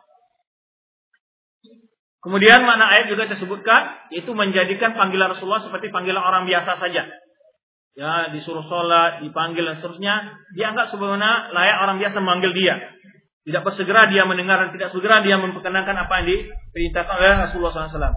Ini termasuk juga pengertian ayat tersebut. Dari kota ada maksud ayat tersebut adalah amarum ayyufakhimuhu wa yushrifuhu. Allah menyuruh mereka untuk menghormatinya dan membesarkan mereka membesarkannya. Maksudnya memuliakannya. Ya, Allah menyuruh mereka untuk memuliakan Rasulullah dalam panggilannya. Panggilan ini bisa ketika mereka memanggil atau ketika Rasulullah SAW memang memanggil mereka. Ayat kedua adalah yang sudah kita sebutkan juga dalam pembahasannya lalu, yang mana Allah melarang kita untuk berbuat japa, untuk berbuat senonoh, ya, untuk berbuat tidak sopan kepada Rasulullah SAW. Yaitu firman Allah Subhanahu Wa Taala, Ya ayyuhalladzina amanu la tuqaddimu baina yadayi wa rasulih. Wahai orang-orang beriman, jangan kalian mendahului Allah dan Rasulnya. Ya, namanya bagaimana? Kalau di masa hidup Rasulullah SAW berjalan tidak boleh di hadapan Rasulullah SAW atau ketika Rasulullah SAW bicara jangan dipotong pembicaraan Rasulullah SAW atau uh, la tuqaddimu artinya dengan bahasa bahasa suara yang tinggi dan seterusnya. Nah, kalau setelah wafatnya Rasulullah SAW artinya apa? Mendahulukan hukum-hukum selain hukum Rasulullah. Kalau ada orang mendahulukan pendapat para teori-teori filsafat di atas hukum-hukum yang terangkan atau hadis-hadis Rasulullah, ini sama mendahulukan orang atau mendahului Rasulullah. Jadi jangan mendahului apa yang telah disampaikan Rasulullah SAW ya dengan pendapat-pendapat atau hukum-hukum selain yang dibawa oleh Rasulullah SAW. Apalagi mendahulukan pendapat syekh atau mendahulukan pendapat gurunya atau mendahulukan pendapat kiainya di atas pendapat Rasulullah sallallahu alaihi wasallam. Wa taqullah innallaha samiun alim. Bertakwalah kalian kepada Allah semuanya Allah Maha mendengar lagi Maha. Kemudian Allah panggil lagi dalam adab untuk berbicara yaitu menghormati Rasulullah SAW dengan lisan. Ya ayyuhalladzina amanu la tarfa'u aswatakum fawqa sautin nabiyyi wa la tajharu lahu bil qaul kajahri ba'dukum li ba'din an tahbatu a'malukum wa antum la tash'urun. Wahai orang-orang beriman, jangan kalian meninggikan suara kalian di atas suara Nabi, wala tajarul bil qaul. Jangan kalian berbicara kepadanya dengan suara yang keras. Dengan suara yang keras. Ya. Kajah ribat li ba'din sebagaimana kalian berbicara antara sesama kalian. Ya. Bicara saling berbantah, saling berhadis, saling suara yang tinggi, ya. Antah batu amalukum. Kenapa? Karena kalau kalian tidak sopan, dan tidak beradab bersama Nabi SAW kita bicara, maka boleh jadi amalan kalian akan batal, sedang kalian atau akan hapus, sedangkan kalian tidak menyadari kebatalan, kehapusan, kehilangan amalan kalian itu. Kalau anggap itu sebagai hal yang biasa, padahal itu adalah suatu hal dosa yang sangat besar, bisa membawa kepada kekufuran. Apabila berbicara tidak sopan dengan Nabi Shallallahu Alaihi Wasallam. Kemudian Allah memuji, yaitu orang-orang yang merendahkan suaranya di hadapan Rasulullah Sallallahu Alaihi Wasallam. Innal ladzina yaghudduna aswatahum 'inda Rasulillah ulaika alladzina amtahana Allah qulubahum littaqwa lahum maghfiratun wa ajrun 'adzim. Sungguhnya orang-orang yang merendahkan suara mereka di sisi Rasulullah SAW, mereka itulah yang orang yang diuji hatinya oleh Allah Subhanahu wa taala untuk menjadi ketakwaan, untuk mendapat ketakwaan. Di mana yang telah kemarin Ibnu Syammas yang kita ceritakan, lahum maghfiratun.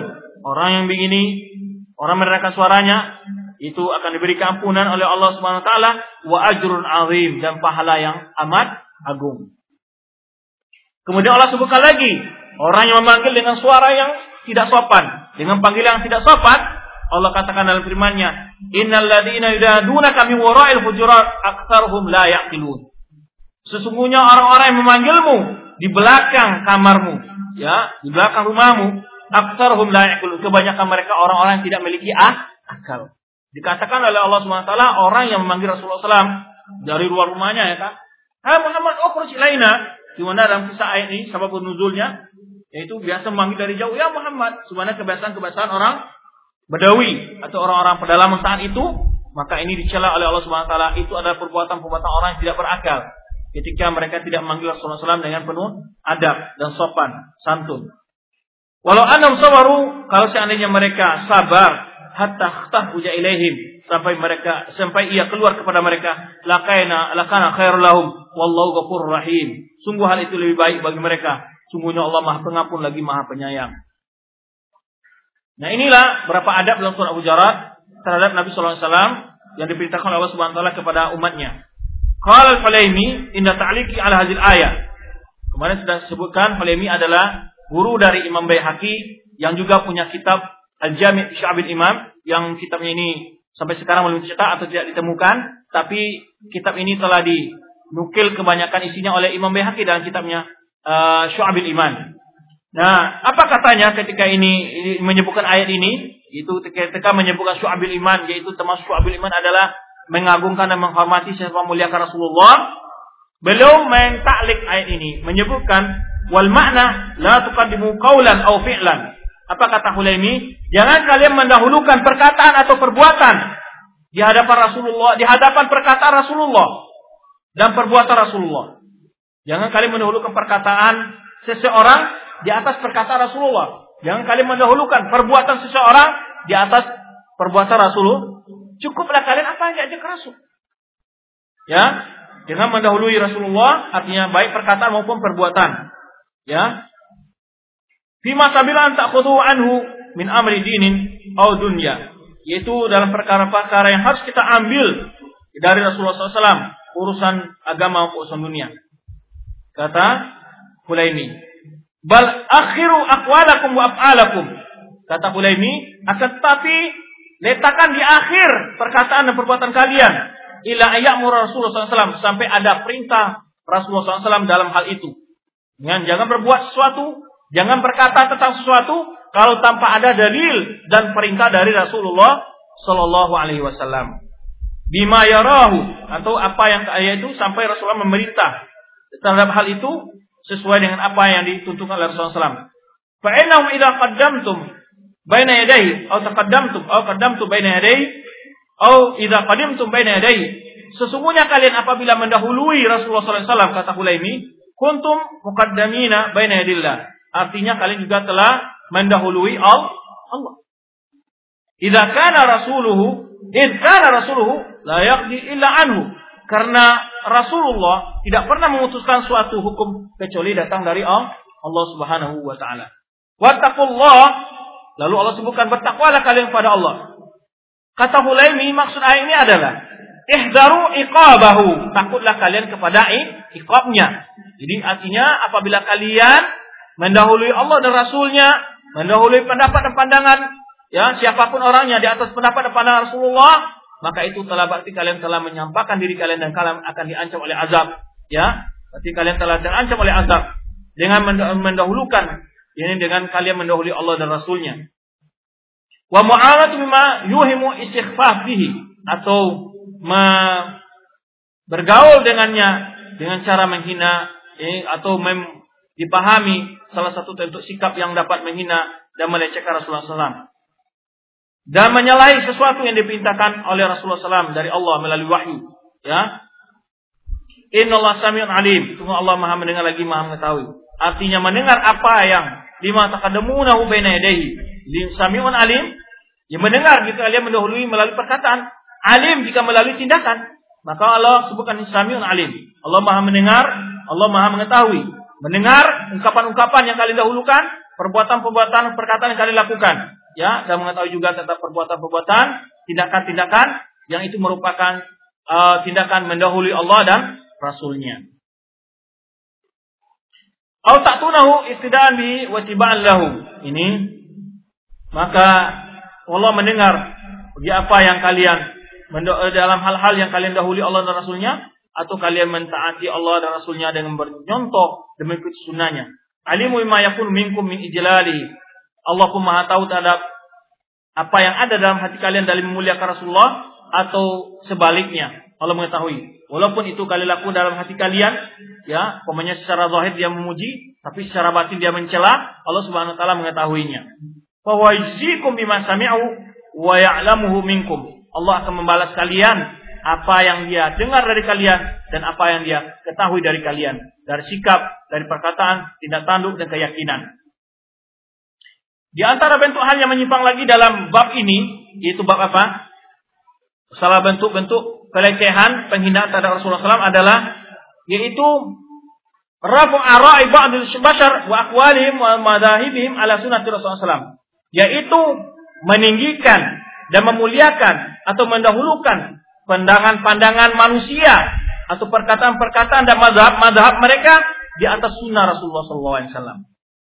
Ini salah satu bentuk pelecehan. Atau muhawal isqati sauti sunnah. Atau berusaha untuk memadamkan suara sunnah. Atau menghentikan usaha menegakkan sunnah. Tapi hada minal ida. Ini adalah satu bentuk yaitu uh, penentangan dan pelanggaran terhadap kehormatan Rasulullah SAW. Mahwa akbar bikathir min mujarrad rafi saud. Ini lebih besar dari perkara mengangkat suara di atas Rasulullah SAW. Yaitu perkara bagaimana yang lebih besar tadi? Mendahulukan pendapat, pandangan atau madhab hasil pikiran manusia dari atas di atas pendapat dan hukum-hukum yang dibawa oleh Rasulullah Shallallahu Alaihi Wasallam. Kemudian berikutnya firman Allah yang menerangkan tentang haramnya berbuat jafa, melecehkan atau menghinakan, merendahkan kedudukan Rasulullah SAW. Firman Allah, wa maka lakum an tu'dhu Rasulullah wala an tankihu azwajahu min ba'di abadan inna dzalikum akana indallahi 'azima. Tiadalah pantas bagi kalian untuk menyakiti Rasulullah sallallahu alaihi wasallam dan tidak pula menikahi istri-istrinya setelah dia wafat. Jadi di antara bentuk penghormatan Rasulullah SAW, jadi bahkan Allah sebutkan wa umma wa azwajuhu ummahatuhum. Istri-istri Rasul itu adalah bagian orang tua orang-orang beriman. Maka oleh sebab itu secara hukum syar'i diharamkan menikahi istri Rasulullah SAW sebagai penghormatan kepada Rasulullah SAW. Ya, maka oleh sebab itu wa makana lakum. Tiada pantas sekali bagi kalian untuk menyakiti Rasulullah dan tidak pula menikahi istri-istrinya setelah dia wafat. Abadan selama-lamanya. Inna dzalikum indallahi 'azima. Artinya sungguhnya hal itu jika kalian lakukan sangat besar dosa di sisi Allah Subhanahu wa taala. Dalam ayat yang mulia ini Allah mengharamkan terhadap umat ini untuk menikahi istri-istrinya setelah Rasulullah SAW wafat. Karena hal itu merupakan salah satu bentuk menyakiti Rasulullah SAW.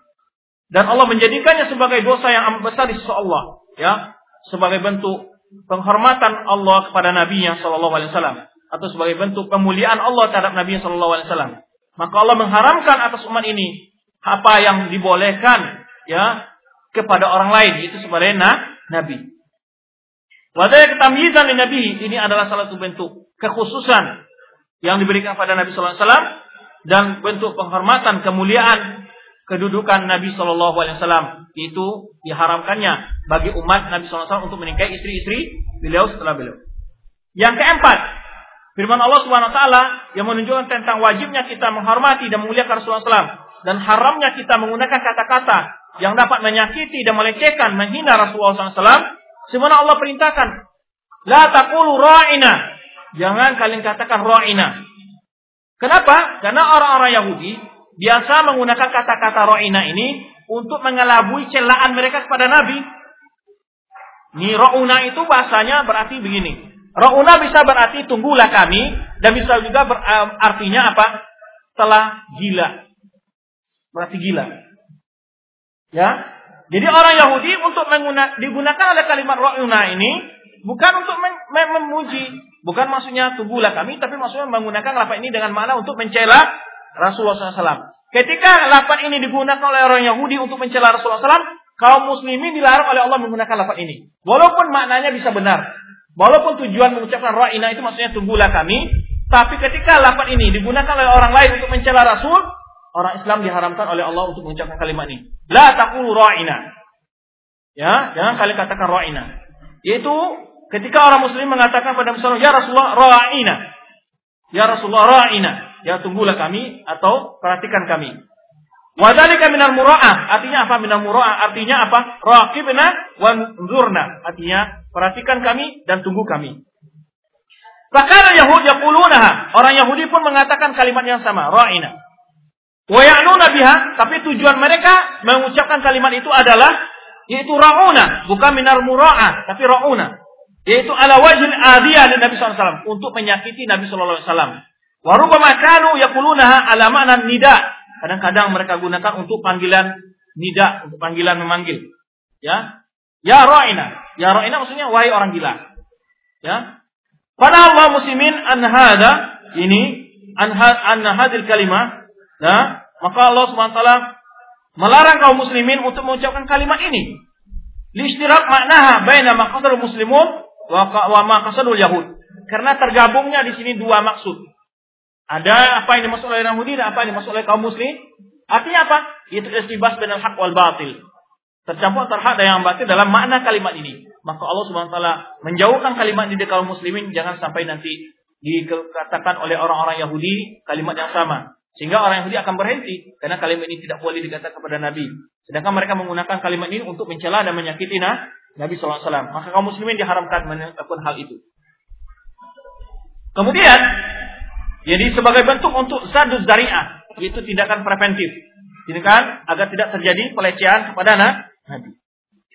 Wa amaru ayakulu unzurna. Tapi Allah menyuruh mereka cukup katakan unzurna. Artinya tunggukan. Liquluhi an dzalikal ihtimal mahmum. Karena kalimat ini bebas dari apa? Makna-makna yang tercela. Kalau jadi ada makna yang tercela, ada makna yang, yang benar. Sekarang digunakan kalimat yang yang murni bersih, tidak tercampur dengan kalimat-kalimat yang bermakna yaitu menyakiti Rasulullah SAW. Di antara di sinilah para ulama Ahlussunnah Jamaah mengatakan tidak boleh mempergunakan kalimat-kalimat mujbalah, kalimat-kalimat yang mengelabui, yang kadang-kadang digunakan oleh alul bid'ah, kadang-kadang digunakan oleh orang kafir. Nah, untuk menggabung, untuk meredakan orang digunakan kalimat-kalimat yang mujbalah. Ini adalah pengkaburan terhadap kebenaran. Maka oleh sebab itu Allah memberi adab kepada kita. Jangan suka menggunakan kata-kata yang tidak jelas ar, arti dan maksudnya. Ya, Sebenarnya kalau kalian menggunakan kalimat oh, kalau Allah itu istiwa berarti Allah itu lau haja, punya tempat. Berarti Allah itu butuh kepada aras, ya, atau dan seterusnya. Allah tidak pernah mengatakan dirinya punya tempat dan seterusnya, ya, atau membayangkan sifat-sifat Allah dan seterusnya. Allah itu berarti Allah itu butuh kepada aras dan seterusnya. Nah, haja, berarti Allah itu terkungkung oleh aras atau mereka katakan had. Tidak ada kalimat-kalimat ini digunakan oleh orang al-batil untuk menolak kebenaran. Maka oleh sebab itu ulama kita mengatakan tidak boleh menggunakan kalimat-kalimat yang semu, yang tidak jelas maknanya, ke mana maksud kalimatnya. Ya, oleh sebab itu salah satu ciri ahlu bid'ah dan ciri orang ahlu batil suka mempergunakan kalimat-kalimat yang tidak jelas maknanya. Ya, yang dapat dipelintir pengertiannya supaya mereka tidak bisa disalahkan agar lari ketika ada orang menyalahkannya dia maksud saya begini Ketika dia sampai kepada orang lain, kepada orang munafikin, ya ya, yang saya maksud begitu. Cuma Allah kisahkan dalam Al-Quran ya. Ini uh, Allah sebutkan. Huh?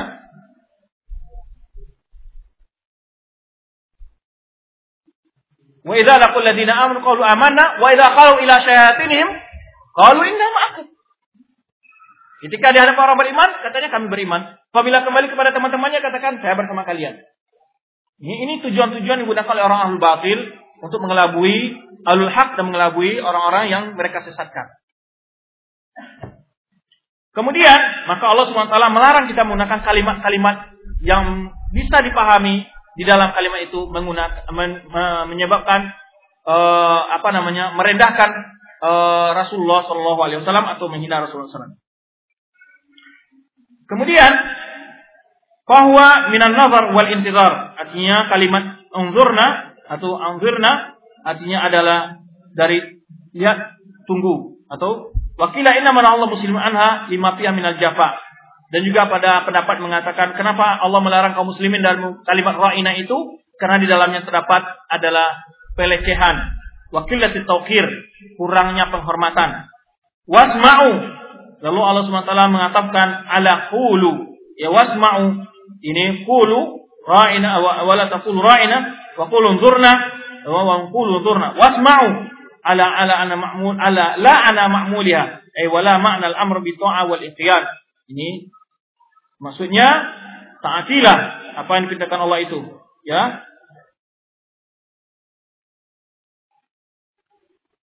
Fana Allah Subhanahu wa taala al-mu'minin ayaqulu lin nabihi ra'ina.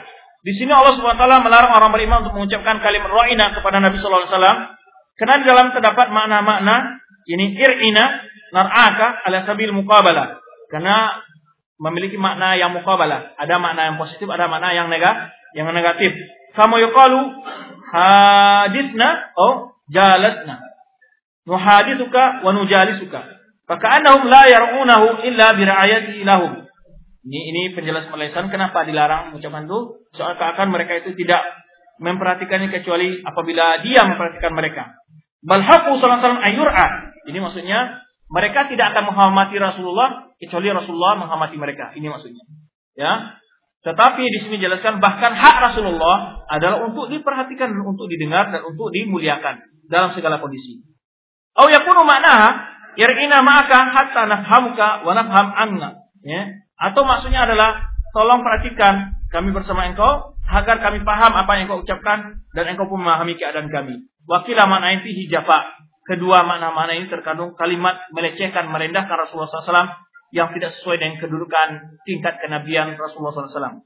Wakil anuhu anzalik dan juga ada menyebutkan mengapa dilarang mengucapkan hal itu karena di dalamnya terdapat tasyabuh bil Yahud menyerupai orang Yahudi yang mereka kanu ya yuaruna hadis kalimat mereka mem, mempergunakan kalimat ini ya untuk menutup celaan mereka mereka ingin mencela, tapi tidak berani secara terang-terangan, maka mereka mencari kalimat-kalimat yang semu, kalimat-kalimat yang mengandung makna kontradiktif.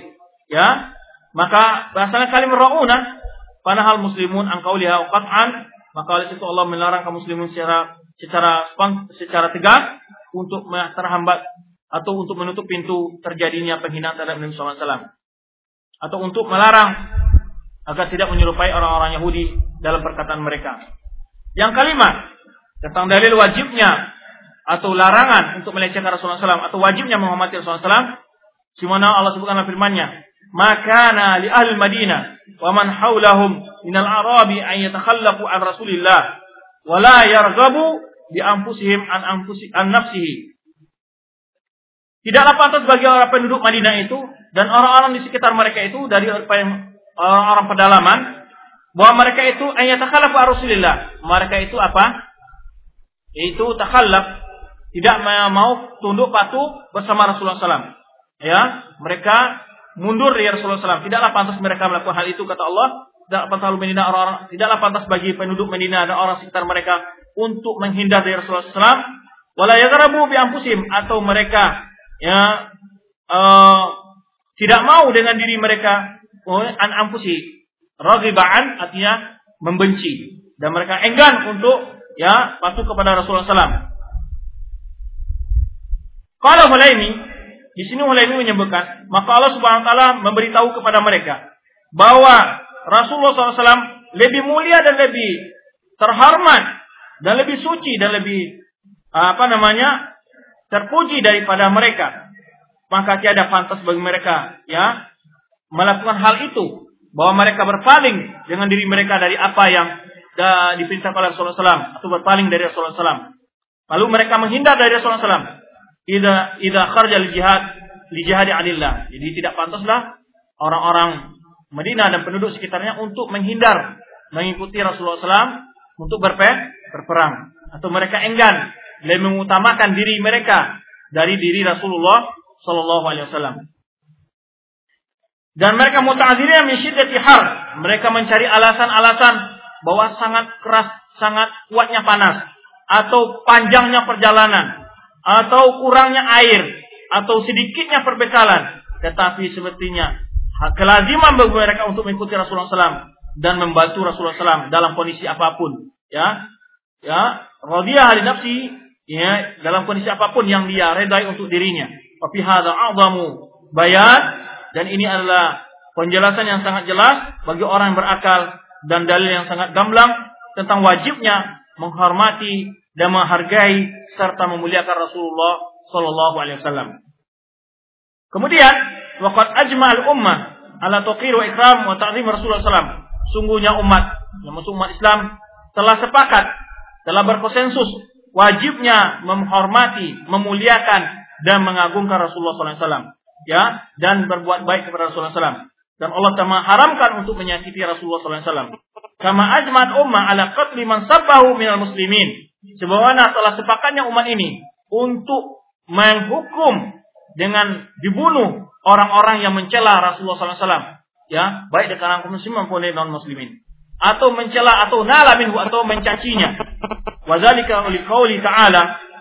Hal itu berdasarkan firman Allah Subhanahu wa taala innal ladina yaduna Allah wa rasulahu la'anahumullahu fid dunya wal akhirah wa adalahum adzaban muhina. Sesungguhnya orang yang menyakiti Allah, bagaimana menyakiti Allah? Menghina hukum Allah, dan menghina Rasulullah, menghina orang-orang beriman dan seterusnya. Wa rasulahu dan, dan rasulnya, orang menyakiti Allah dan rasulnya. La'anahumullah, Allah melaknat mereka fid dunya wal akhirah, di dunia dan di akhirat. Wa adalum adaban muhina dan Allah telah menyediakan bagi orang menyakiti Allah dan Rasul itu azab yang sangat menghinakan. Demikian pula firman Allah Subhanahu wa taala, "Walladzina yuduna Rasulullah ya, lahum adzabun alim." Sungguhnya ada orang-orang yang menyakiti Rasul Rasulullah bagi mereka ada azab yang amat pedih. Waqad hadil ayat sungguhnya ayat ini telah menunjukkan tentang wajibnya menghormati, memuliakan dan mengagungkan Rasulullah SAW dan menjauhi segala hal yang bisa terindikasi merupakan hal-hal yang menyakiti atau merendahkan Rasulullah Shallallahu Alaihi Wasallam.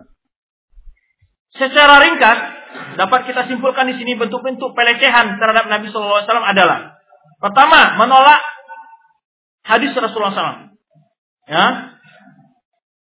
menolak hadis Rasulullah SAW. Seperti mana orang menolak orang ingkar sunnah atau orang-orang ahlul kalam menolak hadis ahad dalam untuk berhujah dalam akidah.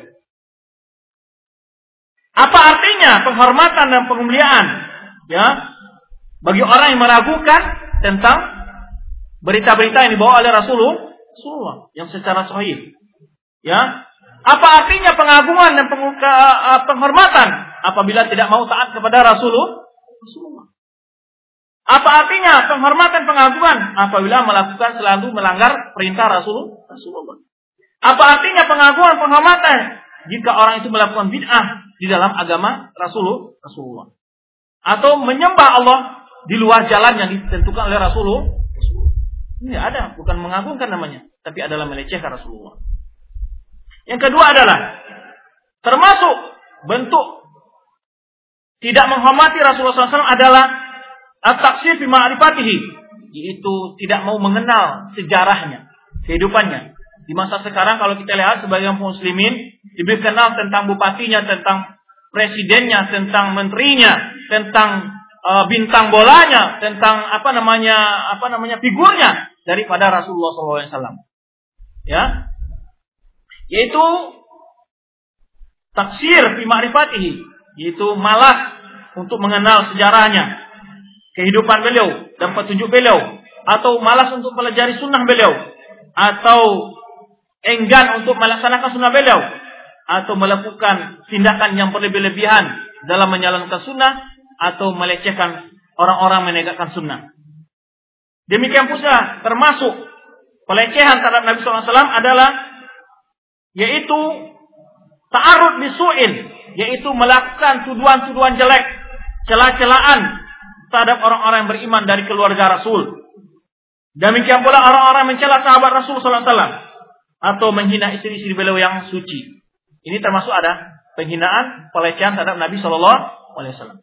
Demikian pula termasuk bentuk pelecehan, penghinaan terhadap Nabi Sallam adalah wa akbar minha isa ila Nabi Sallam yaitu menyakiti Nabi Sallallahu Alaihi secara langsung seperti menuduhnya membawa agama teroris, agama keras, haus darah dan seterusnya. Ini adalah pelecehan yang secara langsung pada misalnya ini adalah dosa yang amat besar. Wajur atau ala naqdihi atau menyalah-nyalahkan Rasulullah SAW atau walam di syariati atau memperolok-olok, mengkritik-kritik ajaran yang beliau bawa, fidyar muslimin, wa, atau menukar syariat Rasulullah SAW dengan hukum-hukum buatan manusia, atau berolok-olok dengan petunjuk Rasulullah SAW, atau mendahulukan pendapat-pendapat, pandangan-pandangan di atas hukum-hukum, di atas ajaran Rasulullah SAW, ini adalah bentuk pelecehan terhadap dan penghinaan terhadap Rasulullah Wasallam. Demikian uh, majlis kita kali ini, insya Allah kita akan lanjutkan eh, bentuk-bentuk uh, pelecehan berikutnya uh, yang mereka mengaku menghormati Rasul, tapi mereka justru pada hakikatnya melecehkan dan menghina Rasulullah SAW. Apa saja tindakan-tindakan itu nanti akan kita urai insya Allah pada pembahasan berikutnya, yaitu sebanyak lima bahas juga.